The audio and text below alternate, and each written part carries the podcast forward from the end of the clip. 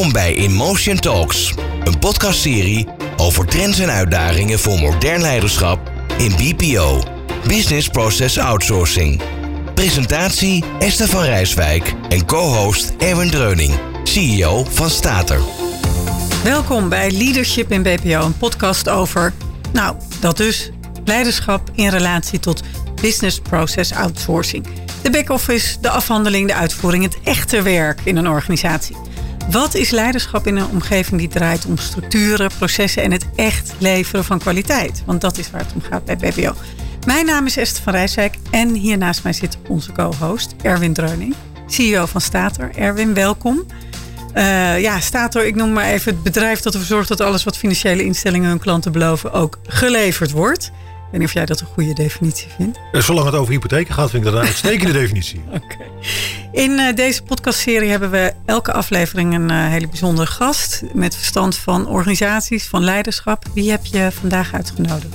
Uh, vandaag is Henk Hoeders bij ons. En Henk is niet alleen de president-commissaris van Staten, maar daarbij ook enorm ervaren in transities en organisaties. Ik ben ontzettend blij dat hij er is om ons mee te nemen in zijn ervaringen. Dit is In Motion Talks. Ja, welkom Henk. Meer dan 22 jaar voor McKinsey uh, uh, gewerkt. Ja, dan, dat is dan toch wel de top van de consultancy.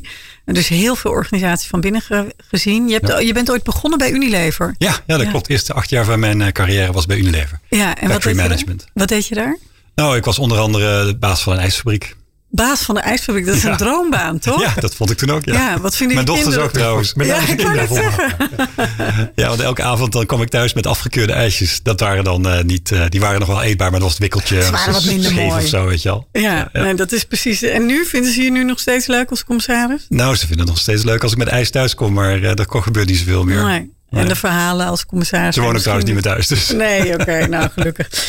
Um, ja, een beetje gekke vraag misschien, maar je, hebt, je hebt veel ervaring hè, in IT, operations, back-office en zo. Um, ik, ik heb dan het idee dat dat de minder sexy hoek is van. Uh, nee, dat vind ik niet. Nee, helemaal niet. De, de, de, strategie, innovatie, sales en zo. Dat, dat, de, ja, maar al die dingen hangen met elkaar samen. Ja. ja. al die dingen hangen met elkaar samen. Zonder een goede back-office uh, kun je niet goed innoveren of, uh, of je strategie bereiken over het algemeen. Dus het is ook niet zo dat je ander. We hebben hier Erwin, die gaan we allemaal leren kennen in deze podcast. Maar. Um, kom je nou heel ander type managers tegen in dat soort omgevingen? Of, of valt het allemaal mee? Nee, echte leiders onderscheiden zich. Um, misschien dat je in, um, in dit soort bedrijven iets meer operationeel ge georiënteerde leiders vindt. Maar uh, uh, nee, ik kan niet zeggen dat het echt uh, totaal verschillend is. Dat het een ander type mens is. Nee, ik zie ook veel financiële instellingen dat mensen doorstromen vanuit operational management naar general management bijvoorbeeld. Ja. Wat, wat, wat, je wel ziet, hè, ik heb ook een verleden in, uh, in, in, in meer de commerciële kanten van financiële instellingen.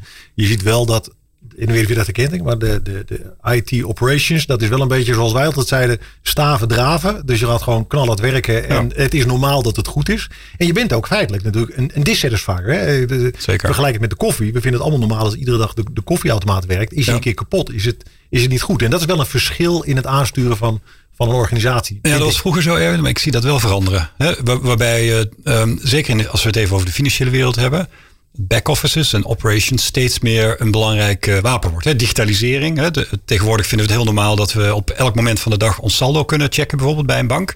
Nou, dat had nooit gekunnen zonder operational managers die dat voor elkaar kregen. En IT. Absoluut, maar ik denk ook, ik denk ook dat eigenlijk de hele back-office zoals, nou, ik ben ook ondertussen op een leeftijd dat ik kan zeggen zoals ik dat van vroeger ken, ja. dat dat niet meer bestaat. Hè. De, nee. de, vroeger had je echt een, een keten van stappen, hè, van, van front office naar mid office naar back office. En of ja. je het dan over hypotheken hebt, of je hebt het over betalingsverkeer, of nou, maakt even niet uit wat, is dat nu veel meer een, een, een vertical, een vertical geworden, waar mensen precies wat je zegt, ook s'avonds een extra aflossing willen doen op een huis of een bouwdepot willen afhandelen en dat moet direct STP gaan. Dus die hele term back-office zie ik wel een beetje vervagen. In, in, ja, overal eigenlijk. Ja, ja, en ik zocht even naar, je ziet de term vervagen, maar naar het type mens wat daar rondloopt. En dan heb ik toch een beeld van, bij de techbedrijven lopen echt ander type managers rond dan bij in elk geval de oude banken. En die banken worden dan weer, of financiële instellingen worden meer techbedrijven. Wat betekent dat voor de mensen? Nou, nou, heel veel. Maar ik denk dat uh, de meeste financiële instellingen staat er voorop, zou ik willen zeggen, uh, die transitie aan het maken zijn. He, van wat vroeger, uh, nou, we het wel eens gekscherend, een administratiefabriek genoemd. Hè, waarbij, uh, waarbij er veel met papier geschoven wordt en een klein beetje uh, ondersteund door IT. Maar ehm, ja, we zijn op weg naar een bedrijf te worden, staat er, maar de meeste financiële instellingen, waarbij je gewoon een techbedrijf bent ehm, waar vooral IT'ers werken. Ja. Ehm, Oké. Ja, en, en wat, wat, je, wat, je daarin, wat je daarin ziet, hè, als ik, het is precies wat Henk zegt. En daar worden wij nog wel eens gepercipieerd hè, als een administratieve fabriek. Maar als je ziet hoeveel er digitaal gaat, STP gaat. En als je kijkt naar ons personeelsbestand, waarin het. Toen het begon in 2011 hadden we gewoon twee derde van ons personeel waren operationele medewerkers. Met alle respect voor de medewerkers, hè, dus zonder waardeoordeel. Nu zie je dat de nadruk op IT-medewerkers ligt. Dus je bent, je bent die transitie aan het maken. En dat brengt ook wel, en daar moet we eerlijk in zijn, een ander type leider met zich mee. In, in, een, in een echte operationele omgeving. Uh, kijk je naar productiviteit, kijk je naar efficiëntie. Uh, daar zijn heel veel technieken voor die we ook kunnen gebruiken in andere omgevingen.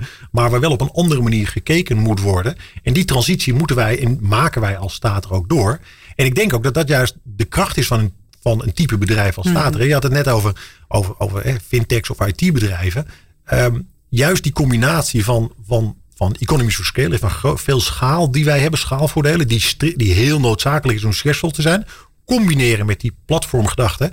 Ik denk dat dat een ontwikkeling is die niet alleen bij staten, maar in de volle breedte in de markt heel belangrijk gaat zijn om succesvol te blijven. Ook voor onze, onze klanten, onze betalende geldverstrekkers. Ja, ja, nou die, die shift hè, in die financiële sector ook maar, ja, we zien het natuurlijk veel breder. Dat, uh, naar IT, naar techbedrijven, naar platformbedrijven.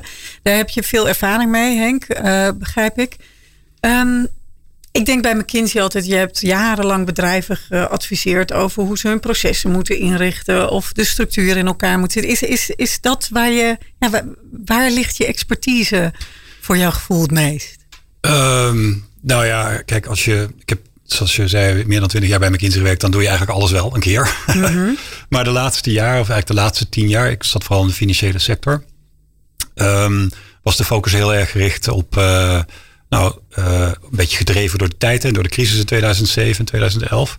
Uh, op kostenbesparing, maar te, gecombineerd met een client focus. Ik vond het wel grappig wat, wat je net zei, Erwin, want ik, ik moest, moest denken aan een, aan een groot traject dat ik heb mogen begeleiden bij een grote bank. Uh, dat was eigenlijk een Lean-programma. Lean noemden we, uh, dat, dat was dan vaak de techniek om processen te verbeteren. Maar het programma heette Customer Excellence. En, uh, en, en, en het idee daarvan was, we gaan de processen zodanig verbeteren dat we beter in staat zijn de klant te begrijpen en te bedienen. Um, en dat is een beetje de transitie, een beetje een voorbeeld van de transitie die jij net, net noemde, waar financiële instellingen um, beetje weggingen. Misschien in de jaren 90, in de jaren 0. Waar het vooral ging over procesverbetering. Proberen die laatste euro eruit te halen om net iets goedkoper dan de concurrentie te zijn. Naar uh, een, een, uh, een gedrag en een mindset die veel meer gericht is op de klant. Waarbij elke medewerker in de back-office, wat we toen nog back-office noemden. Ik ben helemaal met je eens, we zouden van die term af moeten. Maar elke medewerker in de back-office gericht is op klanten in plaats van op uh, efficiëntieverbetering. Ja, en, en wat je dan in mijn beleving nu ziet, is dat door nou, de, totale ontwikkeling die we zien op het gebied van digitalisering, wet en regelgeving, consumentengedrag, eh, dat, dat er heel veel verdienmodellen onder druk staan en dat daardoor met name de grote bedrijven zich veel meer op hun core business moeten focussen en voor niet onderscheidende diensten, eigenlijk hè, commodities, veel meer op zoek moeten naar specialisten die daar schaling kunnen bieden uh, en die daar de investeringskracht en bereidheid hebben en ook blijven houden om daar, om daar de, de, de stap in te blijven zetten. En ik denk dat dat een, een vervolgstap is van die hele customer excellence transities, waarin dat nog vaak nou, maar even intern was, zie je nu veel meer die utility gedachte uh, ontstaan. En heb ik het niet alleen over staten, maar in de volle breedte zie je dat partijen meer zeggen, ik richt me op mijn core business.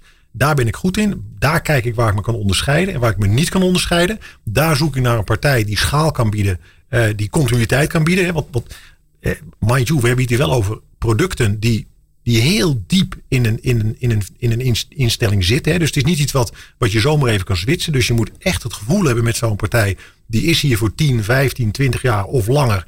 En wij hebben hetzelfde belang. Namelijk dat, dat die, die, die, die klant goed, die eindconsument goed blijven bedienen. En dat is de volgende stap weer in die hele, in die hele verandering die wij zien. En die begonnen is inderdaad bij, eh, bij, bij verbeteringen, bij customer excellence. En nu ga je naar schaalvoordeel. Waarin iedereen zijn kracht in het ecosysteem gebruikt wordt. Ja. Henk, als je dan kijkt naar zo'n dit soort grote transities hè, en, um, en al die jaren ervaring van jou. Um, ja, het is misschien een hele moeilijke vraag, maar toch, je hebt op zoveel plekken rondgelopen en gekeken en ook gezien, schets je net een beetje hoe dat van ja, helemaal micromanagen van processen is gegaan naar iets wat veel, ja, hoe, hoe zou je het beschrijven? Hoe anders kijken we nu tegen zo'n transitie aan dan twintig jaar geleden? Nou, ik denk, um, we kijken er op een andere manier tegenaan, um, omdat we nu veel integraler benaderen. En daar bedoel ik mee, um, in de jaren negentig had je zoiets als BPR, eh, Business, Business Process Redesign. waarbij we alleen het proces gingen verbeteren. En wat je dan typisch zag is dat je een eenmalige verbetering had. Hè, misschien 10% efficiëntieverbetering. Maar dat het vaak in de jaren daarna weer weg appte. Um, dus er was een grand new design. Ja, compleet nieuw design. Grote dikke boeken vol met procesbeschrijvingen. Die we dan allemaal. Een, een, een boek van de S en een boek van de TUI. En die en dan gingen we implementeren. Jij in je beginperiode? Nou, eerlijk gezegd, toen zat ik nog bij Unilever. En ik kreeg een keer een consultant op mijn dak inderdaad. Die, uh, die dat voor mij ging doen. Ik vond het totaal zinloos. Um, en ik had me toen ook voorgenomen echt nooit bij een consultant te gaan werken. Als ik dat, soort, als ik dat soort werk zou moeten doen. Nou, twee jaar later begon ik bij McKinsey. Maar onder de belofte dat ik dat soort dingen niet zou over doen, moet ik erbij zeggen. Um, en eerlijk gezegd, uh, de betere consultants doen dat ook niet meer. Eerlijk gezegd doet niemand dat meer, want dat was echt jaren negentig. Begin de jaren nul. Maar um, dat, daarvoor in de plaats gekomen zijn veel meer integrale verbeteringsprogramma's. Waarbij zowel de processen bekeken worden. Um, waarbij performance management aangepast wordt. Hè, dus de manier waarop de processen gemanaged worden. Uh, en, um, uh, en ten derde eh, vooral ook gewerkt werd aan mindsets en behaviors. En in het kader van procesverbetering gaat het dan vaak over een continuous improvement mindset. Uh, en dat is eerlijk gezegd veel moeilijker dan die andere twee dingen. Die andere twee zijn relatief structureel. Hè. Dan kun je daar kun je dingen aan veranderen. Dan kun je opschrijven. Dan kun je laten zien. Dan kun je als slimpie naar kijken en bedenken. Precies. Maar, maar mindset, bijvoorbeeld um, ervoor zorgen dat iedereen op de werkvloer elke dag zit rond te kijken van... Goh, wat kan hier nou beter? Hoe zou ik, als het mijn bedrijf zou zijn, hoe zou ik het anders doen? dus dat iedereen met zo'n mindset naar, naar zijn werk komt. En, en zelfs ochtends in de douche of s'avonds uh, als die tv zit te kijken... nog zit te denken van, goh, hoe zou dat beter kunnen? Nou, als je zo'n bedrijf zou hebben met duizenden mensen... die de hele dag zitten na te denken, hoe kan het beter? Nou, dan heb je, kun je enorme impact bereiken. Maar hoe, hoe krijg je een bedrijf dan zover? Of wil jij het ja, nou, ik, nou, dat, nou, dat weet ik niet. Maar waar ik wel een beetje... Ik, ik weet ook niet in alle eerlijkheid of wij, als wij naar de jaren negentig kijken... Hè, waarin mm nee, ik ook al werkzaam was... Uh, ik ben op een leeftijd dat ik dat kan zeggen... Ik weet ook niet of we toen al klaar waren voor die benadering van nu. Hè. Ik denk dat je ook die fases nodig hebt om daar te komen. Uh, dat heeft te maken met technologische stand van zaken. Dat heeft te maken met cultuur. Dat heeft te maken met hoe, hoe bedrijven, hoe dynamiek in elkaar zijn. Dus ik, ik denk dat we die fases ook allemaal nodig hebben. En, en dat die, die, ah, die, die werkwijze toen misschien helemaal niet gewerkt had. Misschien wel, hè, dat weet ik niet. Hè, maar ik denk wel dat laten we dan even naar de werkwijze nu gaan. Hè? Want dat is geen makkelijke opgave. Ik kan me voorstellen dat je als consult ergens binnenkomen en even iets slims bedenken. Dat, dat snap ik nog. Maar hoe kun je als consultant. ja, Daar hoef je alleen maar slim voor te zijn. Maar hoe, hoe zorg je als consultant, hoe, hoe begeleid je een bedrijf en dus ook als manager om die hele mindset te veranderen dan? Nou, dat is inderdaad uh, niet makkelijk. En we hebben daar uh, bij McKinsey uitgebreid onderzoek naar gedaan. Want een, een manier om het te doen is te kijken naar hoe hebben succesvolle bedrijven dit gedaan. Hè? Dus je kunt aanwijzen van bedrijven die zo'n transitie succesvol hebben doorgemaakt. En dan ga je gewoon onderzoek doen van wat hebben jullie wel en niet gedaan. Ik wil niet zeggen dat alle best practices werken in elk geval, maar je kunt wel de, de, de drivers de, de, daarachter vinden en kijken of dat van toepassing ja, is. Dan kunnen we nu natuurlijk college drivers doen. Nee, dat gaan we even niet doen. Want maar bijvoorbeeld, uh, ja, om een voorbeeld te noemen. Een, waarvan je denkt, dit is de, de manager van vandaag zou dit in elk geval echt nog beter moeten begrijpen. Um, kijk, als het gaat om het, uh, om het implementeren van een continuous improvement mindset bij je werknemers, dan zou ik zeggen, uh, nou het minimale wat je zou moeten doen is daily stand-ups met de teams. Dat wil zeggen dat elke ochtend uh, de manager, de teamleider met zijn of haar uh, teamleden standing up, hè, dus um, praten een minuut of zeven over wat ging er gisteren, hebben we onze doelen bereikt, wat ging er goed, wat ging er niet zo goed. En vervolgens zeven minuten over wat willen, gaan, willen wij vandaag bereiken en hoe gaan we dat doen. Daily. Erwin, daily. doen jullie? Jazeker, jazeker. Okay. Alleen voor, ik, ik, ja, maar ik, uh, waarbij ik, ik wil daar wel de nuance aanbrengen. En dat is ja, wij doen het. Maar ik, ik vind ook dat je je managers de ruimte moet geven om als daar een specifieke situatie zich voorleent, om dat niet dagelijks te doen, maar één keer in de drie dagen. Of niet dagelijks te doen, maar drie keer per dag. Hier hebben jullie al, uh, nee, maar dat, een paar keer koffie over moeten drinken? Of, uh... Nou, ja, of thee, maar we drinken regelmatig koffie. maar wat ik, wat ik wel, wat ik nog wil zeggen, zojuist over zeggen, ja, hoe doe je dat? Hè? Kijk, dit, dit is waar en is instrumenteel, eh, maar het is wel een instrument. Wat ik, wat ik eigenlijk veel belangrijker vind, is een paar dingen. Ten eerste voorbeeldgedrag. Ik kan niet aan mijn organisatie verkopen dat ik iedereen die, die, die, die daily stand-up wil doen, als ik het zelf nooit doe. Uh, het, het, tweede, wat ik echt heel belangrijk vind, is lead by example in de volle breedte. Als wij vinden klantgerichtheid, zoals volgens mij ieder bedrijf in Nederland staat in onze kernwaarden. Ja, dat geloof ik, dat staat bij iedereen erin. Op het moment dat ik nooit een klant zie of spreek, of in ieder geval niet uitstraal, dan is het heel moeilijk voor mijn organisatie om te accepteren dat dat belangrijk is. Het derde, en dat is denk ik een hele cruciale, ik stel mezelf meerdere keren per dag de vraag, en niet alleen ik, dat doet mijn team ook, behandel ik nou mijn mensen en mijn klanten zoals ik zelf behandeld zou willen worden? En ik zeg echt niet dat het antwoord ja is. Altijd ja is. Helemaal niet. Want ook wij maken dagelijks fouten. Maar je heel bewust zijn dat je met klanten in gesprek bent. En dat je met voor klanten bezig bent. Wat jij ook kan zijn. En behandel die mensen nou zoals je zelf behandeld wil worden. Wij hebben op eh, een paar jaar geleden hebben wij ingesteld dat de e-mailadressen van de directeuren staan op onze website. Dan kun je ja, waarom doe je dat? Nou, waarom doen we dat? Wij vonden dat wij doen echt niet alles goed. Hè? Als je 1,7 miljoen hypotheek in beheer hebt, dan gaat er echt wel eens een keer iets fout. En als dan een consument, ondanks dat dat niet onze consumenten zijn, maar van onze geldverstrekkers, eh, daar iets over kwijt wil, dan moet hij dat kwijt kunnen en moet hij niet in een of andere algemene e-mail eh, eh mand terechtkomen. Ik krijg regelmatig daar een mail van een consument waarin iets fout is gaan, al dan niet in de perceptie van de consument. Ik zal altijd zelf antwoord geven. Ja. En, ik zeg dat, en, en ik zeg niet dat ik het altijd zelf kan oplossen. Ik herinner me van van Ben Verwaaien geloof ik. Hè? Bij BT dat hij zelf uh, mails van klanten. Die zal nog iets meer gehad hebben denk ik. Niet, eh, maar, maar, maar ik geef altijd zelf antwoord. En ik zeg altijd veel. Ik kan het niet zelf oplossen. Maar ik ga erachteraan en ik hou het in de gaten. En mijn organisatie weet dat. Dus dan geef je die, die, die die, nou, dat, die klantgerichtheid echt vorm. En dan kom je in de situatie van de verandering is enerzijds en die is extreem belangrijk instrumenteel. Hè, met de daily stand-up, met, nou, zeg maar even met alle, alle, de holistische benadering van organisatieverandering. Maar ook heel belangrijk in gedrag. En gedrag dat begint nou ja, bij, bij, bij, de, bij de Raad van Commissarissen van State, bij Henk, eh, dat, daarna bij mij. En dat, dat zakt zo de organisatie in. Henk. Ja, wat ook heel belangrijk is bij dit soort dingen is dat. Um, uh, dus je noemde al een klein beetje, enerzijds moeten mensen begrijpen waarom een verandering of een, transitie nodig is. Hè? Dus er moet een, een story zijn wat een beetje gelaagd is, hè? want het moet aangepast zijn aan de belevingswereld van de mensen. Dus het is een net iets ander verhaal voor de boardleden en voor de, de, de topmanagers. Ja, inhoudelijk dan voor de mensen is het hetzelfde, maar de woorden... hetzelfde verhaal, maar de woorden moeten anders zijn, moet dichter bij de geleden. Dat is belangrijk. Voorbeeldgedrag is belangrijk. Wat ook ontzettend belangrijk is, wat soms ook wel vergeten wordt, is dat niet iedereen als iedereen begrijpt wat de verandering is en ziet het hun managers doen, dan is nog steeds niet iedereen in staat om het te doen. Gewoon omdat ze de training of de skills, de competenties missen. Dus een trainingsprogramma, uh, capability building programma, is dan, is dan ook heel vaak belangrijk voor een deel van de workforce. En kan je alles trainen dan? Nee, je kan niet alles trainen, maar je kunt wel. Uh, sessies uh, organiseren waar mensen uh, nou, elkaar kunnen, kunnen helpen. Bijvoorbeeld hoe je dit moet doen. Als je op een andere manier moet gaan werken bijvoorbeeld. we hadden het net over de transitie bij staten waarbij we minder een administratiefabriek en veel meer een techbedrijf geworden. Ja, dat heeft alle implicaties voor de manier waarop de mensen op de werkvloer moeten werken. Nou, dat kun je trainen. Ja, en je kan, je kan die mensen trainen en begeleiden en daarbij helpen. Maar die transitie is ook zo heftig dat het soms, hebben we het in de vorige uitzending ook even over gehad, dat een deel van die mensen ja, de, maar dat, die gaan niet mee. maar dat is ook wel een belangrijk onderdeel. Hè? Dat, dat voor, voor um, een deel van de medewerkers is zo'n transitie, hè, bijvoorbeeld voor mij, is super gaaf. Want hè, we willen groeien, we willen internationaal en dan komt nou, ja, maar allemaal mooie dingen. Maar ik kan me echt heel goed voorstellen dat op het moment dat jij op een operationele afdeling uh, werkzaam bent, waarvan je weet dat jouw werk gaat digitaliseren, dat jij die, die transitie niet per definitie als iets positiefs zit. En, en dat ook begrijpen met z'n allen en dat daar ook ruimte voor geven. Hè, laat eerlijk zijn, ook die emotie die mensen daarin terecht hebben, om, om, die, uh, om die een plek te geven, maar ook in je hele, in de hele transitie, ook daar voldoende aandacht aan besteden, is ook cruciaal. Ja, dat, dat, dat, en dat is niet, dat is niet uh, dat zijn niet altijd de leuke gesprekken. Uh, en dat zijn niet altijd de, de, makkelijke zaken. Maar het is wel echt noodzakelijk om als organisatie die stap te maken. Wat ik zeg, ik begrijp heel goed.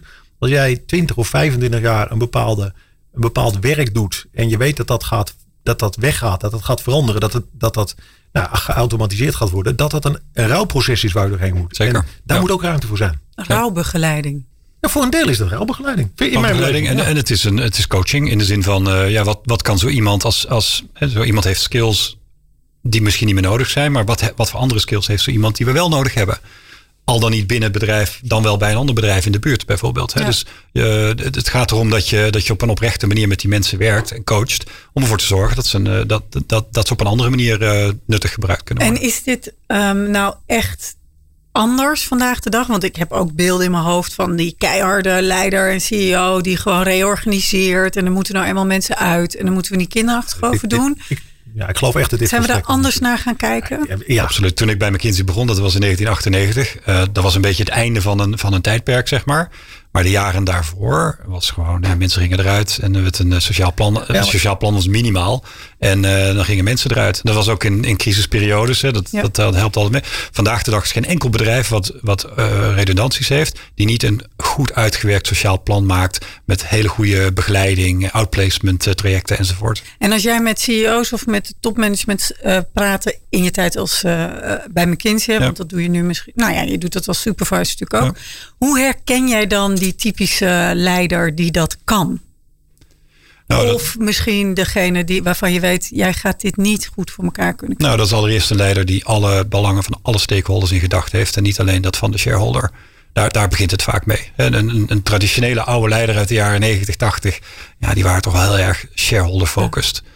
En um, en die kom je gelukkig niet zoveel meer tegen. Maar als je ze tegenkomt, dan weet je dat gaat niet goed komen. In de beeldvorming buiten hebben mensen toch het idee dat dat nog steeds is wat managers en CEO's en leiders doen. Het, beeld hobbelt er een beetje achteraan altijd. Hè, want CEO's zijn niet zo heel erg goed in PR op dit gebied, zeg maar. Dat, daar winnen ze ook niet zoveel mee eigenlijk om, om, om daar veel over te praten. Ik vind overigens wel dat uh, bedrijven een veel grotere maatschappelijke rol zouden moeten pakken. En, moeten, en kunnen pakken ook trouwens. Hè. Bij Staten doen we dat, vind ik heel goed. Bij PGM doen we dat heel goed. Maar er zijn nog heel veel bedrijven die die in Nederland een grotere rol zouden kunnen pakken, vind ik eerlijk gezegd. Je, je, ziet ook in allerlei onderzoeken dat mensen meer vertrouwen hebben in bedrijven en in, in, in leiding van bedrijven, in het bedrijfsleven in het algemeen, dan in de politiek. Kijk, en ik denk, ik denk Esther, en dat, ik weet niet hoe Henk dat ziet, maar je hebt als, als bedrijf, welk bedrijf dan ook in Nederland, je hebt in mijn beleving drie belangrijke stakeholders. Dat zijn je klanten, dat zijn je medewerkers en dat zijn je aandeelhouders. En bij ieder besluit dat je neemt, moet je een afweging tussen die drie maken. Dat betekent niet, en ja, dat klinkt misschien wat flauw, maar dat hou ik mijn mensen ook altijd voor. Dat betekent niet dat het altijd 33,3% is. Alleen je moet wel altijd indachtig nemen, als je een besluit neemt, wat is de impact op die andere twee, uh, op die andere twee partijen. En dat, die, die wegen alle drie hetzelfde. En, en ik, jaren geleden heb ik gewoon een driehoek uh, gemaakt waarin die drie staan. En als wij belangrijke besluiten nemen, dan kijken we naar die driehoek en dan plotten we ongeveer waar dat balletje komt te staan. En de ene keer gaat het wat meer naar de aandeelhouder en de andere keer gaat het wat meer naar de klant. De derde keer wat meer naar de medewerkers, maar er zit altijd balans en, en wel overwogen in. Maar ik kan me heel goed voorstellen, als je een besluit neemt om iets digitaliseren, omdat dat heel goed is voor, voor, voor onze, onze consument en onze betalende klant. En eh, flauw gezegd, goed voor de aandeelhouder, omdat hij daarmee eh, de kostbase verlaagt. Dat dat voor de medewerkers, dat, dat misschien niet zo gepercibieerd wordt. Daar zit dan wel weer een goed vangnet in. Daar zit wel weer een goede begeleiding in naar eventueel andere banen binnen of buiten staten. En dat is wel een verandering als ik dat vergelijk inderdaad met 20 jaar geleden. Was dat, dat is wel echt anders. Wat is voor jou het moeilijkst hierin om dit goed te doen? Wat is, nou zijn heel veel dingen voor mij moeilijk. Ja, eentje kiezen, want we gaan ehm, afronden. Dus welke les neem jij, heb jij zelf geleerd of neem je mee? Of nou ja, heb je ook voor mensen die luisteren? Want het klinkt al, we weten het. Je moet al die stakeholders, je moet alle belangen dienen.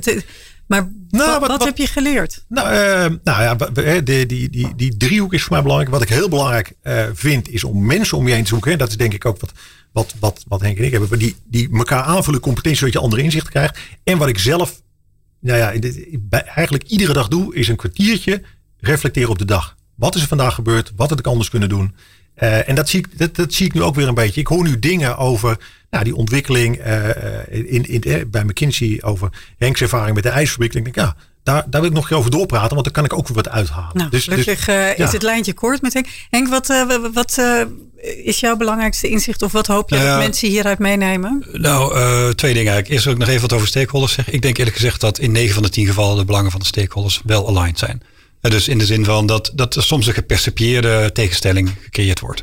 Want uh, ja, je kunt zeggen digitalisering gaat ten koste van arbeidsplaatsen. Maar zonder digitalisering overleef, overleef je niet als bedrijf. Dus het is maar net welke werknemers je in gedachten hebt. Dus uh, heel vaak is het ook een beetje gecreëerde tegenstelling. En zijn acties die management doen vaak in het belang van alle stakeholders. Dus het gaat er meer om, is het is misschien een beetje meer in het belang van de ene dan van de andere. Maar, maar dat, dat zou ik even zeggen. dat ook, hè? Nee, dus dat is wel frictie. Maar ja. um, ik denk mijn bij het, uh, als het over transities gaat, transformaties, dan denk ik dat um, ja, het is misschien, uh, misschien geen inzicht meer in deze tijd, maar um, dat het, het aanpakken van een transitie uh, op een integrale manier uh, voor mij het allerbelangrijkste leerpunt is geweest in, in mijn jaren bij McKinsey. Dus niet alleen maar processen beter of alleen maar een cultuurprogramma uitrollen. Um, of, of alleen maar iets doen aan incentives en hopen dat de prestaties beter worden. Maar een integraal ontwerp maken van zowel de processen, de cultuur, minds and behaviors en de, en, en de processen daaromheen, zoals bijvoorbeeld incentive processen. En dat de hele tijd dan ook allemaal in de gaten houden, neem ik aan. Nou, ga er maar aan staan. Dankjewel, Henk Broeders, dat je het gast was bij ons vandaag. Erwin, uh, wie uh, is de volgende gast in de volgende uitzending? Ja, dat, uh, dat is een vraag en een weet. Dus die houden we nog even geheim. maar er komt zeker weer een interessante uitzending aan. Spannend. Dan zeg ik dankjewel ook tegen dankjewel, ons. Dankjewel, Dankjewel. Tegen jullie en tegen onze luisteraars. Tot de volgende keer graag. Dag. Dank. Dit was In Motion Talks, een podcastserie over trends en uitdagingen voor modern leiderschap in BPO, Business Process Outsourcing. Mogelijk gemaakt door Stater, de toonaangevende BPO end-to-end service provider in de Benelux.